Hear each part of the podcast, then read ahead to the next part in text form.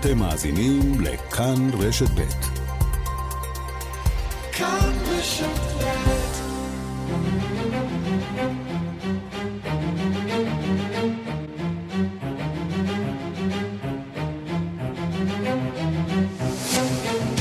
שלום לכם וצהריים טובים, השעה הבינלאומית מהדורת יום שלישי והיום בעולם. מספר הנדבקים מקורונה ממשיך לעלות ובארגון הבריאות העולמי מזכירים זוהי אזעקת אמת. If the basics aren't followed, there is only one way this pandemic is going to go. It's going to get worse and worse and worse. אם ההנחיות הבסיסיות לא יאכפו, איים אתמול יושב ראש ארגון הבריאות העולמי, הדוקטור טדרוס, המגפה רק תהפוך לגרועה יותר ויותר. במוקד המגפה ארצות הברית, יותר מושלים שהולכים נגד המלצות הבית הלבן, ובכל זאת סוגרים מקומות בילוי, ובינתיים מצטברים עוד דיווחים על הנתק ביחסים הגם ככה לא מאוד מוצלחים של הנשיא דונלד טראמפ והיועץ הבכיר לענייני קורונה, אנטוני פאוצ'י. Well, I have a very good relationship with Dr. Fauci. I find him to be a very nice person. I don't always agree with him. יש לי יחסים טובים עם הדוקטור פאוצ'י, אני חושב שהוא אדם נחמד מאוד, אם כי אני לא תמיד מסכים איתו, אמר אתמול טראמפ, בתגובה על שאלות העיתונאים. יום העצמאות הצרפתי, יום הבסטיליה, נחגג היום ברפובליקה, במגבלות קורונה כמובן.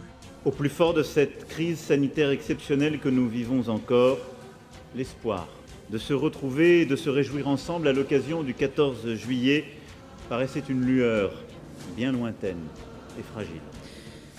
בעיצומו של המשבר הבריאותי היה קשה להאמין שנחגוג ביחד את ה-14 ביולי, אמר אמש נשיא צרפת עמנואל מקורן והוסיף, והנה, אנחנו כאן. עלינו להישאר ערניים, אבל החיים ממשיכים במסלולם.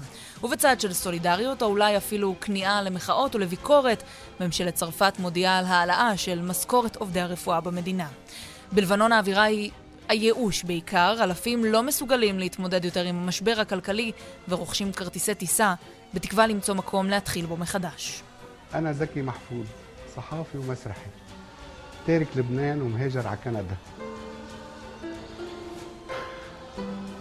ما قدرت זקי מחפוז, עיתונאי ושחקן לבנוני, מספר ממש בקול חנוק, עזבתי את לבנון והיגרתי לקנדה, כי פשוט לא יכולתי אחרת. ולסיום נהיה עם הקללה על סדרת הילדים הכי עליזה בעולם.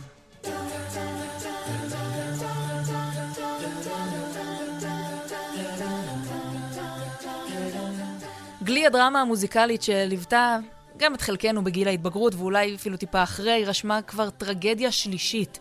אתמול נמצאה גופתה של השחקנית נאיה ריברה, שטבעה בנהר בזמן שייט עם בנה, והיא מצטרפת לשני שחקנים נוספים בסדרה הזאת, שמתו בעשור האחרון בנסיבות לא טבעיות. השעה הבינלאומית שעורך זאב שניידר, המפיקה היא סמדר טל עובד והטכנאי הוא חיים זקן, לי קוראים מאיה רכלין, אנחנו מיד מתחילים. Born and raised in took the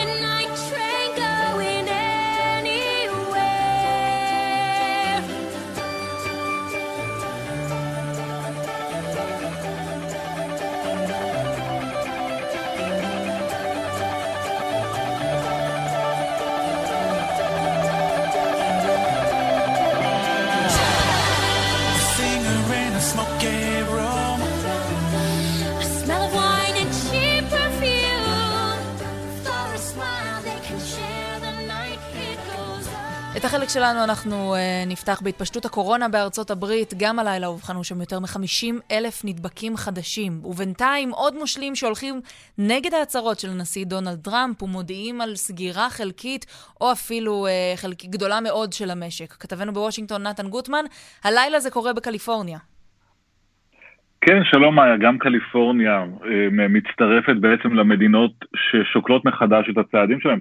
קליפורניה אחת המדינות הראשונות שהוכו, בניגוד למדינות אחרות, היא דווקא כן נקטה אה, אמצעים די תקיפים בהתחלה כדי לעצור את ההתפשטות, אבל זה מתחיל מחדש, ולכן המושל גאווין יוסם מודיע בעצם על חזרה לאחור של הרבה, של הרבה מההקלות אה, שניתנו, ומעכשיו המסעדות שהורשו לקבל קהל, לא, יעשו, לא יהיה ניתן לעשות זאת יותר, יקבים, בתי קולנוע, תיאטראות, כל הדברים האלה שהתחילו להיפתח, הם הולכים ונסגרים מחדש, וחשוב יותר, מערכת בתי הספר ברחבי קליפורניה גם כן ככל הנראה תיסגר. שמענו על האוניברסיטאות של המדינה שיעברו ללימודים מרחוק באופן מלא, ומערכות החינוך הציבורי בשתי אה, מערכות החינוך הגדולות בקליפורניה, בלוס אנג'לס ובסן דייגו, גם הן יפתחו את הלימודים בסתיו הקרוב רק בלימודים מרחוק. זה מנוגד למסר שמגיע מהבית הלבן, מסר לפיו צריך לפתוח את בתי הספר בנוכחות פיזית של הילדים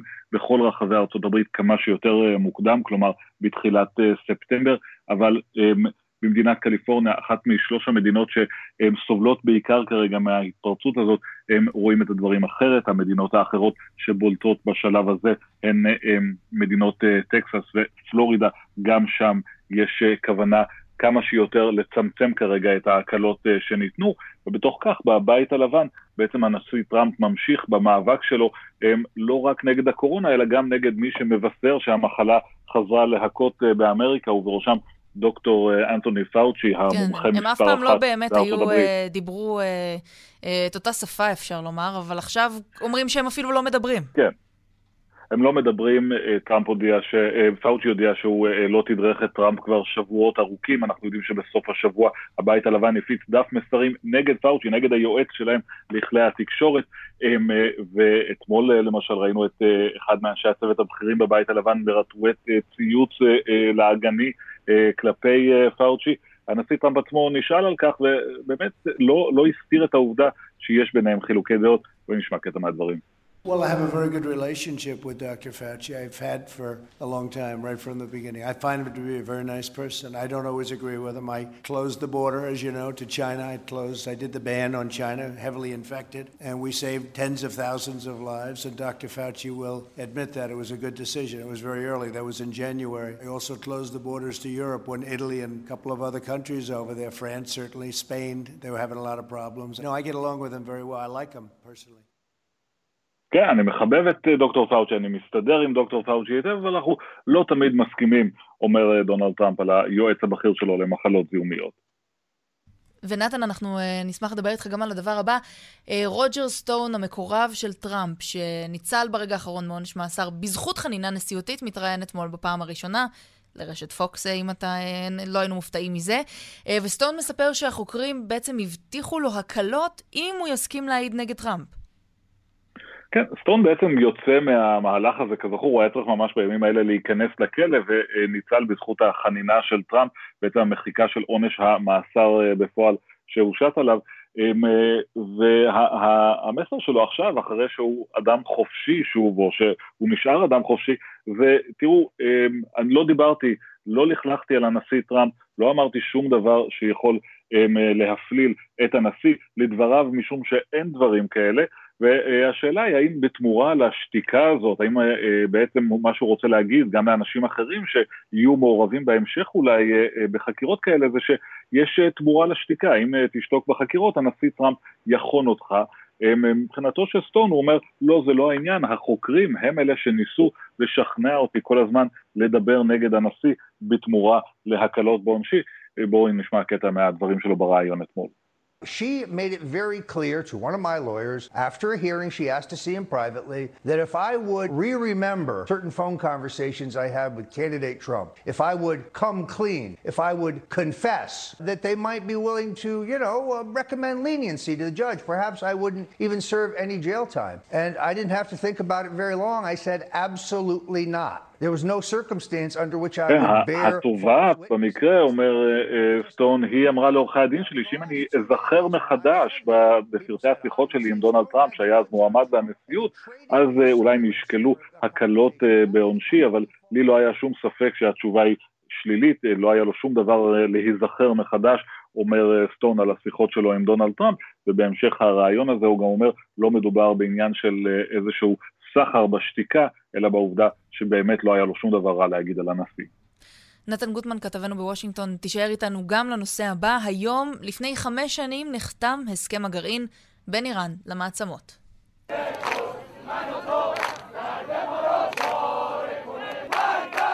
ایران دنبال سلاح کشتار جمعی نبوده و نخواهد بود ایران ב-14 ביולי 2015 עוד יכולנו לשמוע קולות של חגיגה ברחובות טהרן, ונשיא איראן רוחני הבטיח אז, איראן איננה מחפשת אה, כלי מלחמה או נשק להרס המוני, לא נרצה להטיל אימה על ארצות באזורנו ולעולם לא נפעל לכך.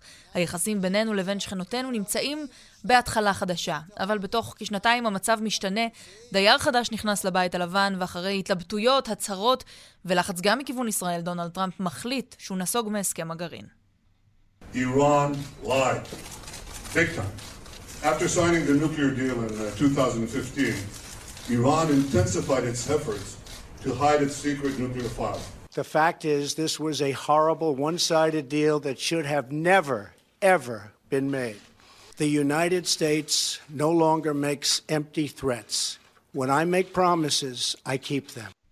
איראן שיקרה אז הצהיר אה, ראש הממשלה נתניהו כשהוא חשף את תוכנית הנשק הגרעיני, ובזמן אחר כך, אה, ב-8 במאי 2018, דונלד טראמפ מודיע על הפרישה מההסכם. הוא אומר אז, זה היה הסכם נורא שלא היה צריך להיחתם מלכתחילה. אבל גם מאז כבר עבר הזמן, איראן קורסת תחת העיצומים שהטילה ארה"ב, ובמקביל מפרה את ההסכם בעצמה, וכעת מתמודדים שם עם אותו פיצוץ מסתורי במפעל הגרעין בנתנז. همکاران و دوستان در جاهای مختلف در حال جمعبندی نهایی هستند و اگر רק אתמול אומר דובר משרד החוץ האיראני, אם נגלה שממשל או מדינה הם אחראים לתקרית הזאת באופן ישיר או באופן עקיף, הם יראו מיד תגובה חמורה שתביא לסוף עידן התקיפות והתקיפות uh, מהסוג הזה. Uh, נתן, ממשל טראמפ עדיין נחוש למוטט את ההסכם גם אחרי שהם פרשו uh, ממנו.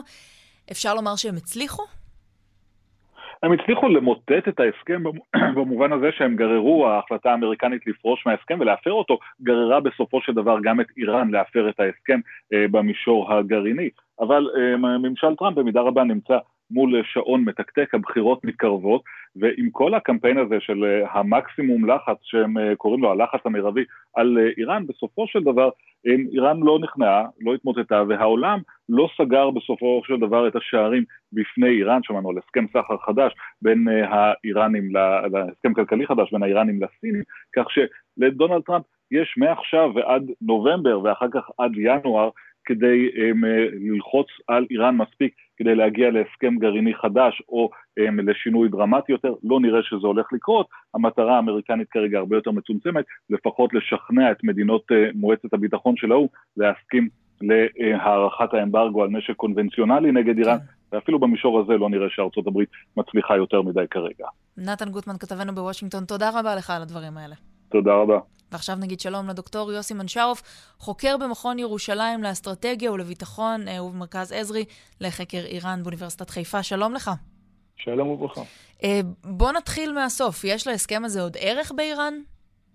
אה, בוודאי. ההסכם הזה הוא עוגן אסטרטגי במדיניות החוץ של איראן. הוא מניב לאיראן דיבידנדים בצורה של יחסים בינלאומיים נרחבים עם סין, רוסיה, ובמידה מסוימת אה, עם האיחוד האירופאי במגמה לבודד את אה, ארה"ב ולהבטיח שישראל לא יכולה אה, לבצע פעולות משמעותיות, אני מדבר על מתקפה נרחבת, כיוון שאיראן מגובה בהסכם בינלאומי שמוכר על ידי האו"ם.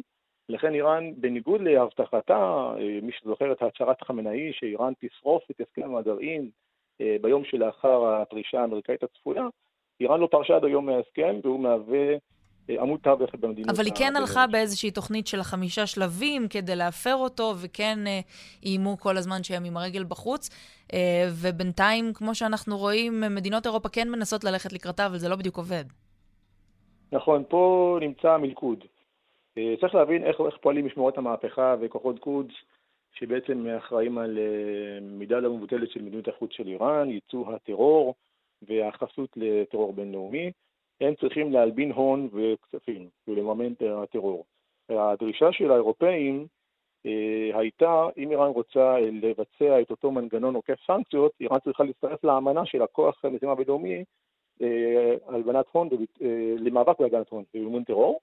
אה, כמובן שזריף ורוחני לחצו והביאו לפרלמנט את התוכנית לאישור ההצטרפות לאמנה הזאת, אבל השפעה עצומה של אה, משמורת המהפכה על החוגים הפוליטיים באיראן, אה, איראן לא הצטרפה בעצם.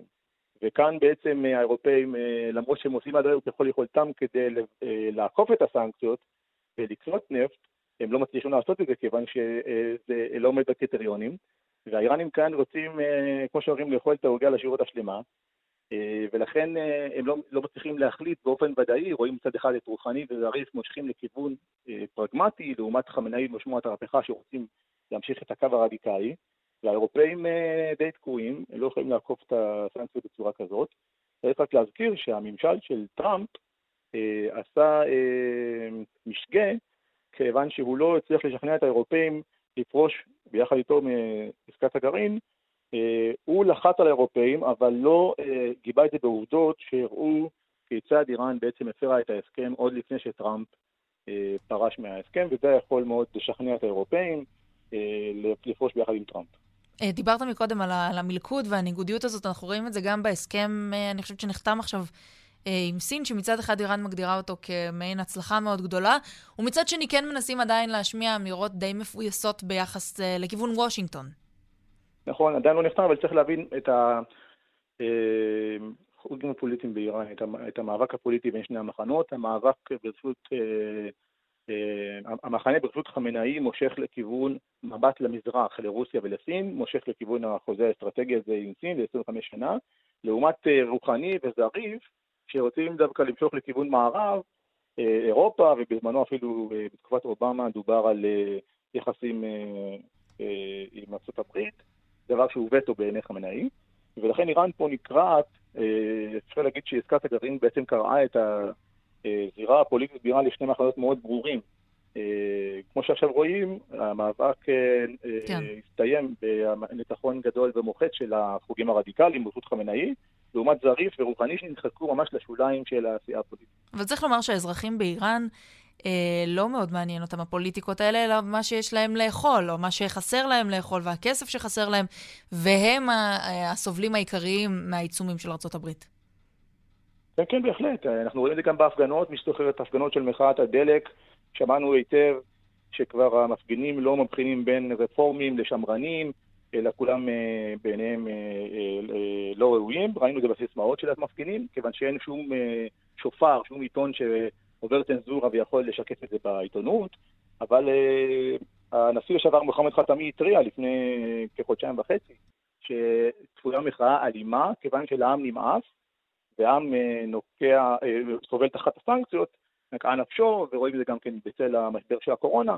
כל הפרטים האלה מת- מתחברים ביחד לצפי של מחאה אה, משמעותית, שהמשטר כבר נערך אליה, אנחנו רואים בימים האחרונים אימונים של כוחות הבסיס אה, למניעת אה, אה, פרץ אלים של התקוממות לאומית, וכאן צריך להגיד שלחמינאי יש בצד עוד מאות מיליארדי דולרים שהוא שולט בהם באמצעות הקרנות שלו, אותם בוניאדים, כך שיש עוד משימה לא מבוטלת לקמפיין הלחץ המקסימלי ברשות ארה"ב, שנועד להצר את דרכיה של איראן, אבל אנחנו רואים שאיראן בעצם מצליחה עדיין לשמור על העתודות האלה. אה, בדיוק פה נכנסים חברי הפרלמנט שמבקרים את חמינאי על כך, וגם אה, כמובן השכבות העממיות, שרואים אה, בחמינאי כמי שמעל בכספים האלה, כיוון שהוא לא מתיר לעשות יותר שימוש בכספים לטובת העם האיראני. תגיד, אנחנו רואים שאלה אה, בנושא קצת אחר, אבל עדיין אה, באיראן מתייחסים בעוד בכובד ראש לתקרית, אה, לפיצוץ במפעל, אה, במפעל הגרעין בנתנז לפני כמה שבועות. הם מודיעים שהם יפרסמו את המסקנות, אבל בינתיים קורה דבר אחר מעניין, שבאיראן מאוד מתעסקים בפיצוץ אה, אה, סירת אה, משחטת אה, שיט בארצות הברית, אה, והם טוענים שמדובר באיזשהי פיצוץ אה, שנגרם מפעולה של סייבר. יכול להיות שאיראן מנסה... אה, לאיים פה, או לפחות אה, לכוון באופן אה, עקיף את האשמה בפיצוץ בנתנז לארצות הברית?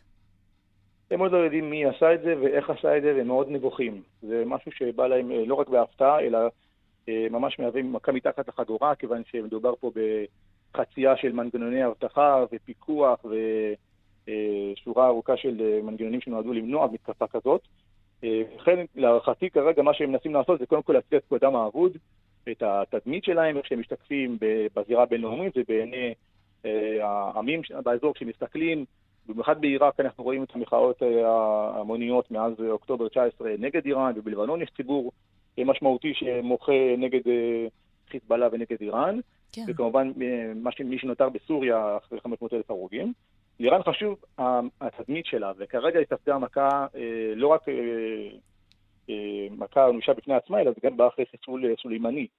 אה, ועוד אנחנו זוכרים בפברואר את ההצבעה הממש נמוכה בהיסטוריה מאז קום המשטר. כן. המשטר נמצא בממש ממש במצב אה, לא טוב מבחינה תדמיתית, ומה שקרה אתמול, שדובר משרד החוץ ניסה להציל קצת את התדמית, איך איראן משתקפת, ולרמוז שאולי יש פה... זהו, באיראן, אה, באיראן באמת אומרים, אה, יש פה איזשהו נזק מאוד קטן, אנחנו ממשיכים אה, בתוכנית שלנו בלי שום בעיות, אבל תמונות הלוויין מראות תמונה אחרת. דוקטור יוסי מנשרוב, תודה רבה לך שדיברת איתנו. תודה לכם.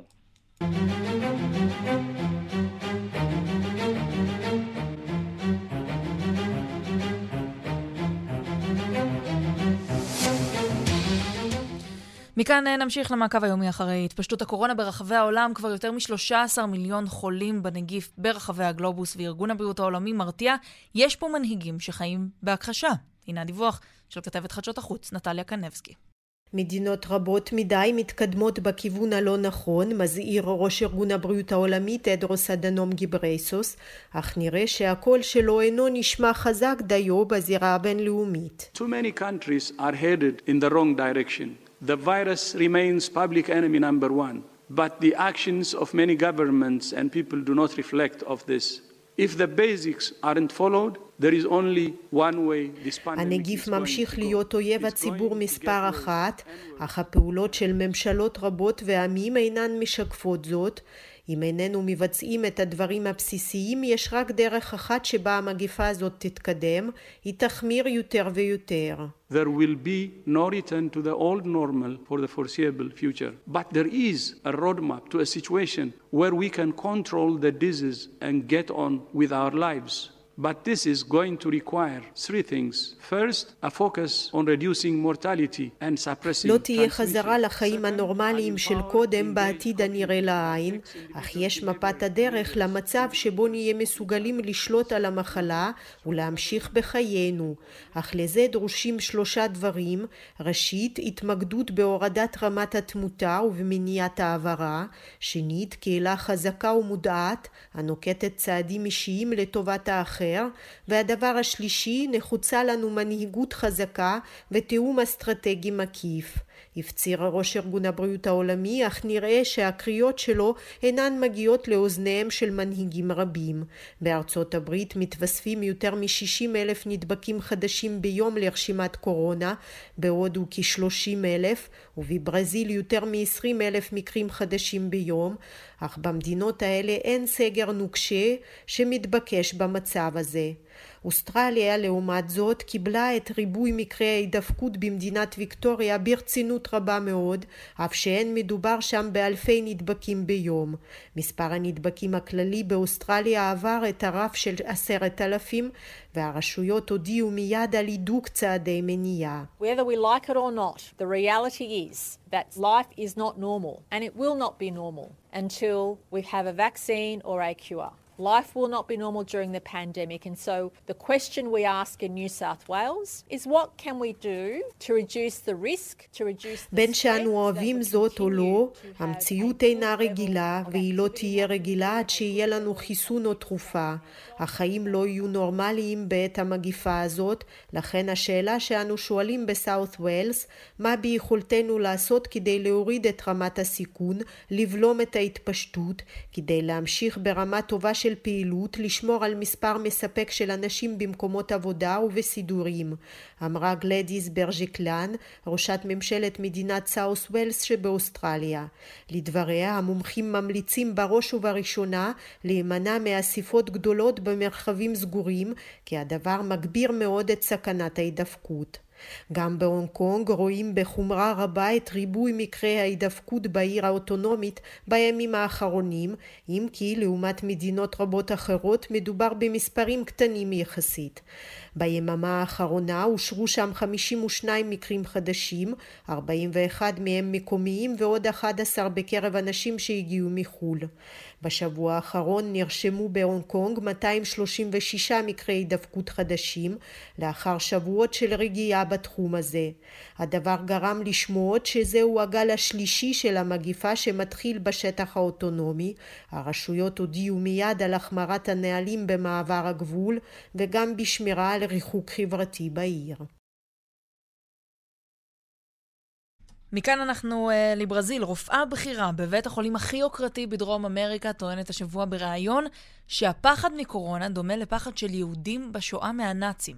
בית החולים השהה אותה מיד בעקבות אותה אמירה, אבל היא טוענת עכשיו שהסיבה האמיתית שהורחקה היא בכלל שהיא תמכה בריפוי מקורונה באמצעות התרופה נגד מלריה. שלום לכתבנו בסאו פאולו, רן לוצקי, אתה עם הפרטים על, ה- על הסיפור המשונה הזה.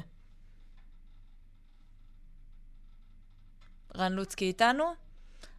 הוא לא איתנו, אז אנחנו נצא לפרסומת קצרה, ונחזור עם הפרטים על הסיפור הבאמת מעניין הזה. תישארו איתנו. כתבנו בסאו פאולו, רן לוצקי, שלום לך. שלום, צהריים טובים. צהריים טובים. לפני הפרסומות סיפרנו לכם כאן על רופאה בכירה בבית החולים הכי יוקרתי בדרום אמריקה, שטענה שהפחד מקורונה דומה לפחד של יהודים בשואה מהנאצים, ובית החולים עכשיו השהה אותה. נכון, נכון, בהחלט אה, התבטאות, התבטאות יוצאת דופן ו, וקצת מוזרה אפילו של אה, דוקטור ניזה ימגושי, ושהיא הרופאה מומחה לאונקולוגיה כבר יותר מ-30 שנה, עובדת בבית החולים אלברט איינשטיין. ואולי נתחיל ב- בלשמוע מה שהיא אמרה בראיון טלוויזיוני, שאלו אותה על אה, השפעת הפחד מהקורונה, והנה מה שענתה דוקטור, דוקטור ימגושי. Medo, ele é prejudicial para tudo. Em primeiro lugar, te paralisa, te deixa massa de manobra. Qualquer pessoa, você pega. Você acha אומרת que הרופאה, אה, הפחד הוא מזיק לכולם. קודם כל הוא משתק אותך, משאיר אותך כחומר ביד היוצר. כל, כל בן אדם. איך את אה, חושבת שמספר קטן של חיילים נאצים הצליחו לשלוט בעדר כבשים של יהודים מעורבים, אם לא היו מעבירים אותם כל יום מסכת השפלות ועוד השפלות ועוד השפלות, עד שהוציאו מהם את כל רוח הלחימה. וואו. כשאתה פוחד, אתה נכנע למצבים נוראים. ובכן, זה מה שאמרה הדוקטור אה, מגושי, ואפשר להבין שהדברים שלה בהחלט עוררו סערה בקהילה היהודית פה ובכלל. אה, בית החולים איינשטיין, בו היא עובדת כבר יותר מ-30 שנה, הוא בית חולים מייסוד הקהילה היהודית ובניהול הקהילה היהודית עד היום, ככה שהתגובה הייתה מהירה וקיבלה הודעה שהיא מושעת מבית החולים. וכאן אולי אה, מתחיל החלק שיותר קשור לקורונה, שבתגובה אה, של עורכי הדין של אה, דוקטור ימגושי, היא בעצם טענה שהיא פוטרה לא בגלל ההתבטאות הזאת, הוא הוא שתה, לא פוטרה, לא בגלל ההתבטאות הזאת, אלא בגלל שהיא תומכת פומבית בשימוש בתרופה נגד מלאריה כ- כאמצעי לטיפול בקורונה. התרופה שצריך לציין, פה בברזיל. נשיא ברזיל לוקח אותה כדי ל- לרפא את עצמו מהנגיף. לוקח אותה ומטיף בכל הזדמנות לקחת אותה בקטע קצת לא ברור. כשהוא הודיע שהוא חולה בקורונה, הוא חזר 17 פעמים על שם התרופה כדי שאף אחד לא יתבלבל. כן? וצריך לציין שמדובר וה- בתרופה שקשה לומר את השם שלה 17 פעמים, הידרו- היידרוקסיכלורוקווין. זה לא. פשוט. והוא, ואין לה שום, שום אישור מדעי, רפואי, שהיא, שהיא עובדת, כן? זה אולי העניין. וכל הקהילה הרפואית לא, לא, לא תומכים בשימוש תרופה הזאת, חוץ מהדוקטור ימגושי, שבאמת אה, מההתחלה, אה, מסיבותיה, תמכה בשימוש, והיא גם הוזכרה כמועמדת לשרת הבריאות, כנראה בעיקר בגלל התמיכה שלה בזה. בכל מקרה, בהודעה שהיא פרסמה אחרי ההתבטאות שלה, היא מייחסת את ההשעיה לכך, ורק ככה בערך בפסקה השישית במכתב ההתנצלות שהיא הוציאה, היא- נזכרת גם להתנצל ולהגיד שהיא אמרה דברים שלא, שלא הובנו כהלכה ולא אה, מצטערת אם מישהו נפגע. אה, בית החולים, איינשטיין בתגובה הוציא הודעה והבהיר שאין שום קשר לעמדה המדעית שלה בקשר לתרופה. אה, וכן, זה הסיפור. תשמע, לפחות, לפחות הגיעה מהתנצלות, עדיף, אה, עדיף מאוחר מאשר אף פעם. לפחות זה. כתבנו בסאו פאולו, רן לוצקי, תודה רבה לך על הדברים האלה. תודה, להתראות. ועכשיו אנחנו עוברים אה, אה, ללבנון אה, בעצם, אה, שם החיים נעשו קשים מנשוא ליותר מדי אנשים. התקשורת מדווחת שאלפים כבר רכשו כרטיסי טיסה בתקווה לפתוח דף חדש אולי במקום בו אפשר יהיה יותר קל להתקיים. אבל בעוד שיש מי שרק רוצה לעזוב, ויש גם את אלה שמתעקשים להישאר, ואתה כאן באולפן, כתבנו עמרי חיים, מספר לנו על שני, שני הסוגים של התושבים הללו. נכון, מאיה, שלום. אה, תראי, אנחנו יודעים שלבנון באמת נמצאת במצב מאוד מאוד מאוד קשה. אני חושב שאנחנו מדווחים על זה כאן אה, באופן שבועי. המצב הכלכלי שם והמצב החברתי מידרדרים אה, ממש משבוע לשבוע. התפשטות נגיף קורונה אף שהיא לא פגעה קשה כל כך בלבנון, כמובן לא מועילה אה, למצב שם. בשבוע שעבר דיווחנו כאן על שלושה מקרי התאבדות במדינה של אנשים שלא יכלו לשאת עוד את המצב הכלכלי שהיו בו, תמונות של מקררים ריקים מציפות את הרשת מלבנון, ישנן הפסקות חשמל חוזרות ונשנות במדינה בגלל מחסור בדלק שיזין את תחנות ייצור החשמל, וכל זה מביא לכך שאנשים פשוט מחפשים דרך לצאת מהמדינה ולעזוב אותה. היום אומרים כמה הגורמים הערביים לעיתון הלבנוני אל-ג'ומהוריה כי כמה אלפי אזרחים רכשו כרטיסי טיסה ושריינו לעצמם את האפשרות לעזוב את לבנון במטרה לברוח מהמשבר. אני רוצה, מאיה, להשמיע לך ולמאזינים את קולה של אזרחית לבנונית, אחת מאותם אנשים שהרגישו שהמצב אה, במדינה גדול עליהם ונאלצו אה, לעזוב אותה, לעזוב את המולדת שלהם. הנה. يهمني بيروت أنا خلقت فيها وهي أول مرة بترك لبنان جغرافيا بقول لسمير سوري عذرني بس بدي روح כך אומרת האזרחית, נולדתי בביירות וזאת הפעם הראשונה שאני עוזבת את לבנון. אמרתי לאחד מהקרובים לי, די, מספיק, אני מותשת, אני פשוט רוצה אה, ללכת. אבל צריך... צריך להגיד שהם הם מרגישים שהם לא, לא עוזבים מרצון, אלא מכפייה. לחלוטין, הם לא רוצים לעזוב. אני יכול להגיד לך שכל האזרחים שאני רואה, אגב, משני הצדדים, ותכף נשמע גם את הצד שמעודד להישאר, הם כולם שבורים, הם כולם באמת בוכים כשהם מדברים על המולדת שלהם, ומאוד מאוד קשה להם עם המצב. קשה להם לראות את לבנון ממש מתפוררת להם אה, מול העיניים. ואני רוצה באמת להשמיע לך את הצד השני, את הצד הזה של האנשים שמתעקשים להישאר במדינה אה, על אף הקשיים, הנה קול של אחד מהאנשים האלה. اللبناني كل عمره بيوقع بمليون مشكله وبمليون ازمه وبيغرق بمليون جوره وبيرجع بيقوم وبينهض وبيرجع هلا وقع بنرجع بنشيله انت ليه بدك تاثر علي وتحبطني האזרח הלבנוני חווה בעיות ומשברים רבים בחייו, נופל במיליון בורות שאחריהם הוא קם מחדש ומשגשג, כך אומר העיתונאי הלבנוני ששמענו. אם עכשיו המדינה שוב נופלת, עלינו להרים אותה בחזרה. אני לא מבין למה האנשים האלה מקשים על השאר ומורידים את רוחם, כך אומר אה, האיש הזה. וכמו שאנחנו מבינים, כמו שאמרנו, כל הצדדים אוהבת אוהבים את המולדת שלהם, וכל אחד מתמודד עם המצב אה, בדרך שלו. ולסיום, אני רוצה להשמיע לך אה, קולות מאירוע מעניין שהתרחש היום, מוקדם יותר היום. הפגנה של כמה עשרות אזרחים מול שגרירות צרפת בביירות, שם הם קוראים לנשיא צרפת, עמנואל מקרון, לפעול אה, כדי לעזור להם ולאסוף את הנשק הלא חוקי במדינה, ובייחוד את הנשק של חיזבאללה, שרבים רואים בו, בארגון הזה, גורם מרכזי למצב הקשה שבו נמצאת לבנון. הנה הקולות.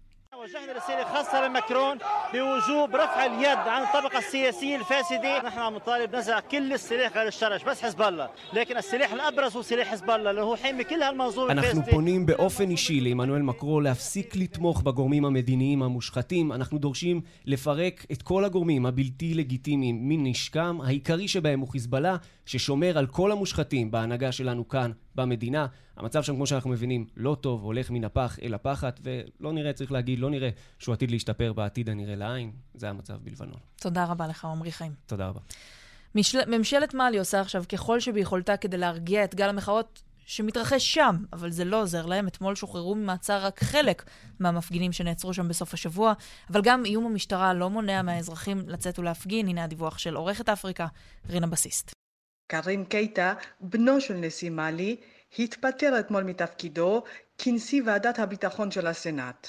בימים האחרונים התגברו מאוד ההפגנות במדינה. לצד הקריאות לנשיא עצמו להתפטר, קראו המפגינים גם לבכירים במערכת הביטחון להניח את המפתחות על השולחן. אחד מאלה שזכו להכי הרבה קיתונות של ביקורת היה בנו של הנשיא. המפגינים נשאו ברחובות כרזות שבהן נראה קרים קייטה חוגג בחברת נערות צעירות בלבוש חושפני. אמירה חד משמעית נגד בנו של הנשיא, הנחשב במאלי לנהנתן, בעת שעמו סובל מעוני מחפיר. נראה שקרים קייטה קלט אמש את המסר, והבין כי לא יוכל להמשיך בתפקידו, וזאת בעיקר בעת שאביו, הנשיא, מנסה לשמור על כס השלטון. עם זאת קרים קייטה שמר על פני פוקר. הוא האשים את האופוזיציה בהתנכלות כלפיו כדי להרוויח רווח פוליטי. הנשיא אברהים בובקר קייטה חושש כאמור לשלטונו. במאמץ לשכך את הזעם ברחוב שוחררו אתמול 21 מפגינים שנעצרו בידי כוחות הביטחון במהלך סוף השבוע. עצורים נוספים צפויים להשתחרר היום. בינתיים נראה כי ההפגנות הגדולות לא מתחדשות בעיקר בגלל הגשם החזק שירד אתמול. אבל זה לא אומר שאנשים לא יוצאים לרחובות. בבמקו הבירה ובערים נוספות, אנשים ממשיכים להתגודד בכיכרות, כדי להביע זעם כלפי השלטון. הם רוצים גם להביע זעם כלפי הנשיא קייטה וזעם נגד המשטרה והתנהגותה כלפי המוחים.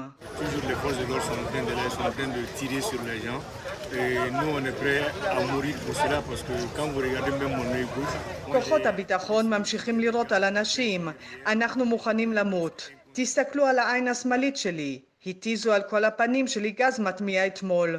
כמעט התעלפתי. אבל היום אני שוב ברחוב, מוכן להילחם על זכויותיי. כך הסביר אתמול אחד המפגינים.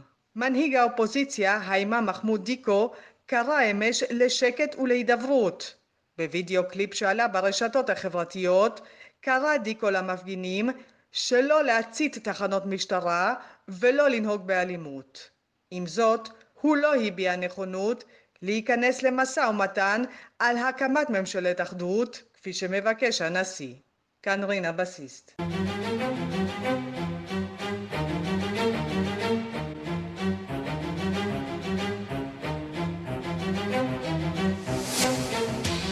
השעה הבינלאומית 2.43 ואנחנו חוזרים לאירופה. ביום שישי הקרוב ייכנס לתוקפו חוק חדש בבריטניה, שיחייב עטיית מסכות גם בחנויות. מי שלא יעשה כך יכול לשלם קנס של עד 100 לירות סטרלינג. ובסקוטלנד אוניברסיטה יוקרתית ניצבת כעת במרכזה של שערוריית הטרדות מיניות סדרתית. הנה הדיווח של כתבנו בלונדון, עידו סואן. ביום שישי, 24 ביולי, תצטרף אנגליה לסקוטלנד, ספרד, איטליה וגרמניה, כשייכנס לתוקפו החוק המחייב לקוחות לעטות מסכות גם בחנויות. מי שייאלץ לאכוף את החוק החדש הוא השוטרים עצמם. כיצד הם יעשו זאת לא ממש ברור. קן מרש, ראש פדרציית משטרת המטרופולין של לונדון, הגיב על הנושא. This cannot all be laid on the shoulders of the police yet again. The second point is it will be nigh on impossible for enforcement because you won't have a לא ייתכן שהמשטרה. היא שתיאלץ לאכוף את החוק. האכיפה תהיה בלתי אפשרית, משום שאין די שוטרים שיעמדו בפתח חנויות, מה גם שאם עובד יזעיק את המשטרה, לא תהיה לו הסמכות לעכב את הלקוח, וזה יוכל פשוט לקום וללכת. בוריס ג'ונסון התייחס אף הוא לאפשרות שההנחיה תהפוך לחוק, לפני שהוחלט על כך סופית אתמול. Yes, face coverings, uh, I think people should be wearing in shops. And in terms of how we do that, how, whether we make it mandatory or not, we'll, we'll be looking at the guidance. כן, כיסוי פנים ראוי שיעטה בחנויות. האם נהפוך זאת לחובה, נשקול בהתאם להנחיות בימים הקרובים. ואילו בלשכת המסחר בבריטניה בירכו על הצעד שיגביר את מידת הביטחון של הציבור לטענתם, אך דרשו מהממשלה לנקוט צעדים נוספים כדי להשיב את הקונים לחנויות. סקר של הלשכה הלאומית לסטטיסטיקה מתחילת החודש הראה כי יותר מ-50% מהציבור בבריטניה עוטה כעת מסכות במקומות ציבוריים. ואילו בלונדון ניתנו עד כה 59 קנסות בלבד לאנשים שנתפסו בלי מסכה בתחבורה הציבורית ב-15 ביוני. ובסקוטלנד, אחת האוניברסיטאות הוותיקות והיוקרתיות בעולם, סנט אנדרוס, שבה למדו בין השאר גם הנסיך וויליאם ואשתו קת'רין הדוכסית מקיימברידג', ניצבת במרכזה של שערוריית תקיפות מיניות סדרתיות מצד חברים באחוות הסטודנטים האמריקנית אלפא אפסילון, שלה תאים שונים באוניברסיטאות ברחבי העולם. עמוד אינסטגרם שנפתח ושמו ניצולי סנט אנדרוס, כולל 20 עדויות על אונס ותלונות נוספות על תקיפה מינית בין כותלי האוניברסיטה, רבות מהתלונות מיוחסות לחברי האחווה, שאינה נחשבת לגוף רשמי של האוניברסיטה. בתגובה, השעו באחווה את החברים המואשמים.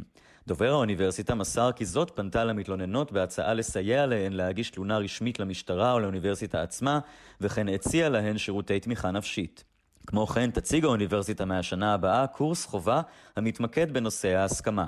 אין זאת הפעם הראשונה שהאחווה, שרוב חבריה הם סטודנטים יהודים, מואשמת בניצול מיני. האשמות דומות הועלו בראשית השנה נגד תא האחווה באוניברסיטת פן סטייט בפנסילבניה, שהשעתה את פעילות התא כולו. בבריטניה תאי אחווה מהסוג האמריקאי אינם נחשבים לפופולריים, שם נפוצות יותר אגודות סטודנטים שהאוניברסיטאות עצמם מממנות. כאן עידו סואן, לונדון.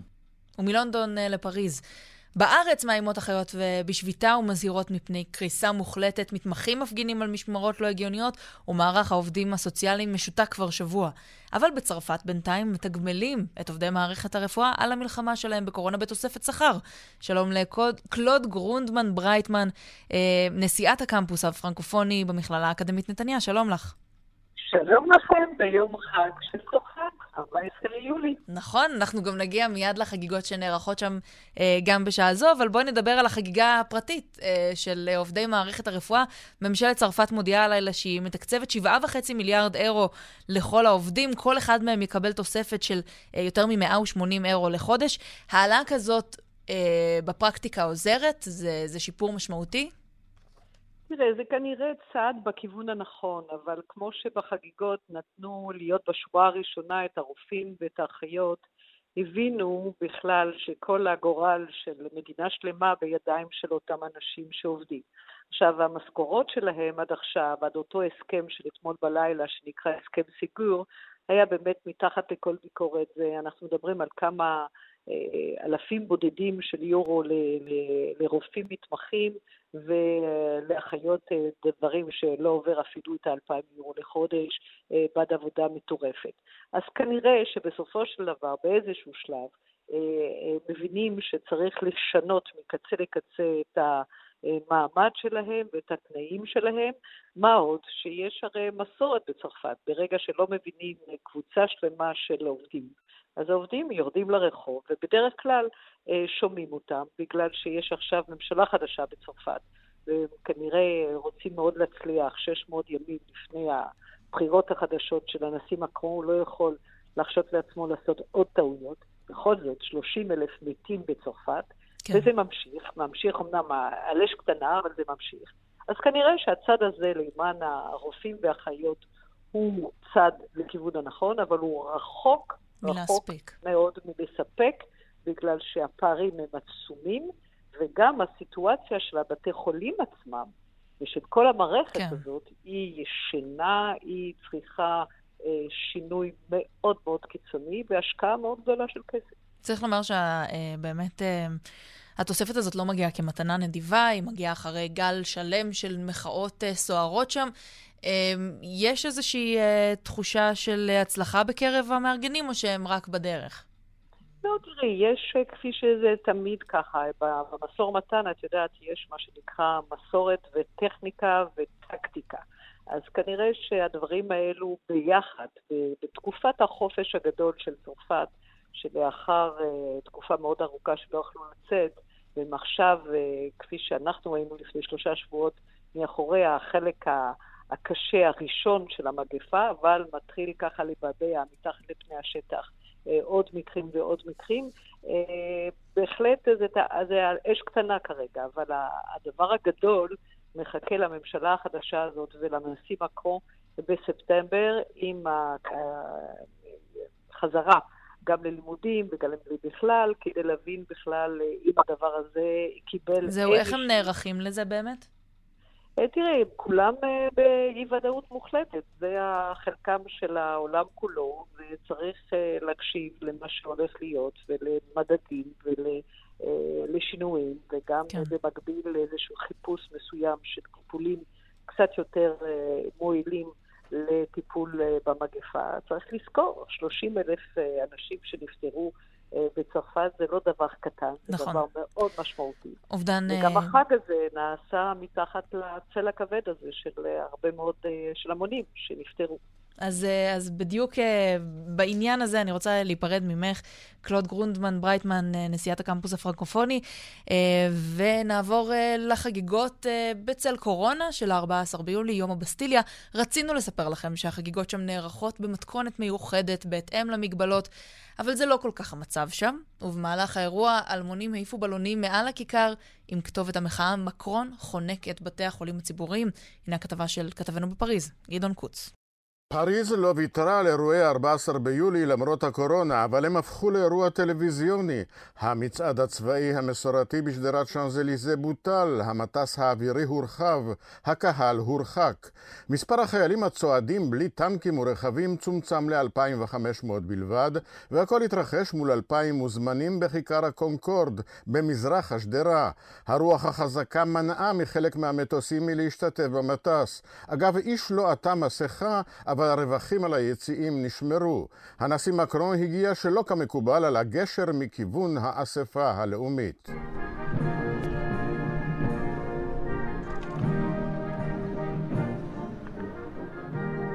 את פניו קיבלה כרזת ענק, אומה סולידרית, מגויסת ומאוחדת.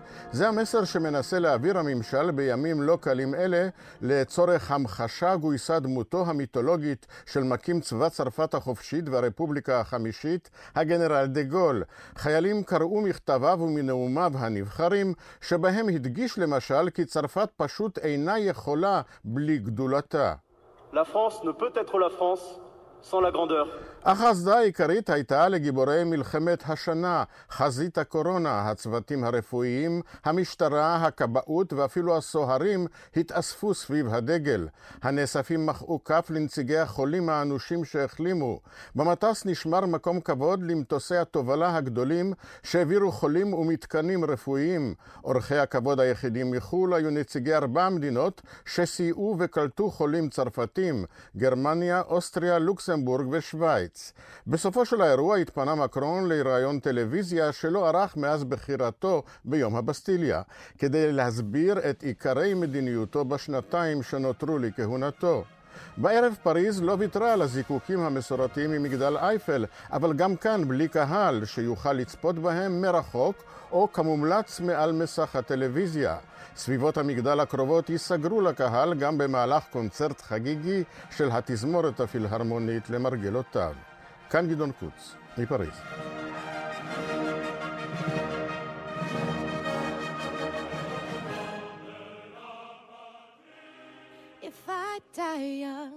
Bury me in satin, lay me down on a bed of roses, sink me in the river at dawn.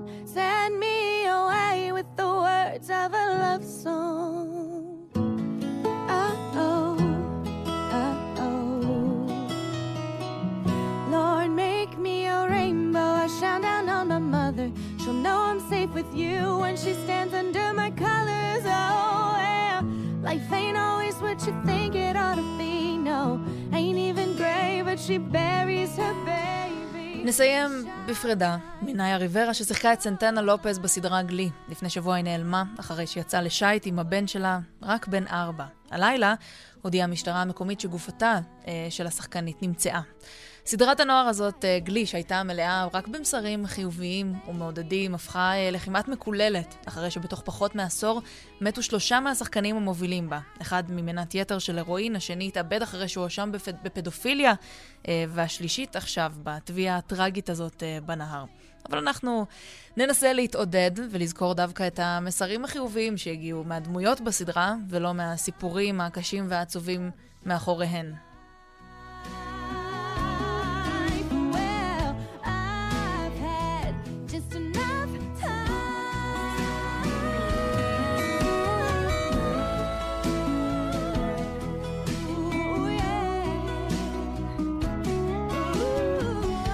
עד כאן אה, השעה הבינלאומית, מהדורת יום שלישי. ערך אותנו זאב שניידר, המפיקות סמדארטה לובד ואורית שולץ, הטכנאים חיים זקן ושמעון דוקרקר. לי קוראים מאיה רכלין, מיד אחרינו יהיה כאן גדי לבנה עם רגעי קסם.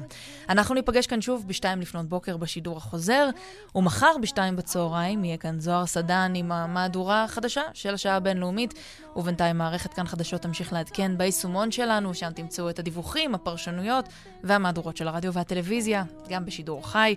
מוזמנים גם להצטרף לעמוד הפייסבוק, כאן אה, רשת ב', ולשמוע אותנו אה, בדף הפודקאסטים של כאן. רק צריכים לחפש אותנו תחת השם כאן עולמי באתר, או בכל אפליקציית פודקאסטים שאתם אה, אוהבים להשתמש בה. יכולים גם לפנות אלינו באמצעות כתובת המייל בינלאומית, שטרודלכאן.org.il. שיהיה לכם המשך יום טוב. להתראות.